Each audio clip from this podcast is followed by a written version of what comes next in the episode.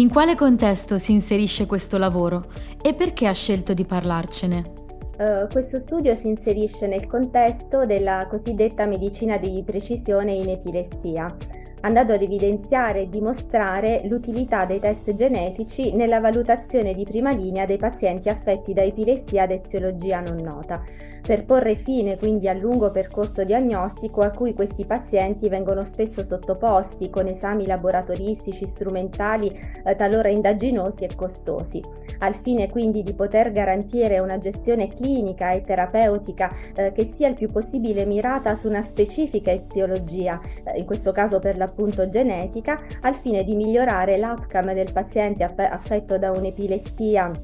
eh, ad eziologia definita, non solo in termini di riduzione della frequenza critica o di controllo delle crisi, eh, ma anche spesso eh, rispetto alle possibili comorbidità neurologiche o extraneurologiche che possono eventualmente essere associate. Quali sono le principali novità che emergono da questa review? Uh, questo studio dimostra in un contesto internazionale di real world su un'ampia corte di pazienti uh, che una diagnosi eziologica, in questo caso per l'appunto genetica, sia associata a modificazioni della gestione clinica nella metà dei pazienti con epilessia e come questo si traduca di conseguenza in un outcome epilettologico più favorevole, con riduzione nella frequenza critica o con l'ottenimento di una vera e propria libertà dalle crisi.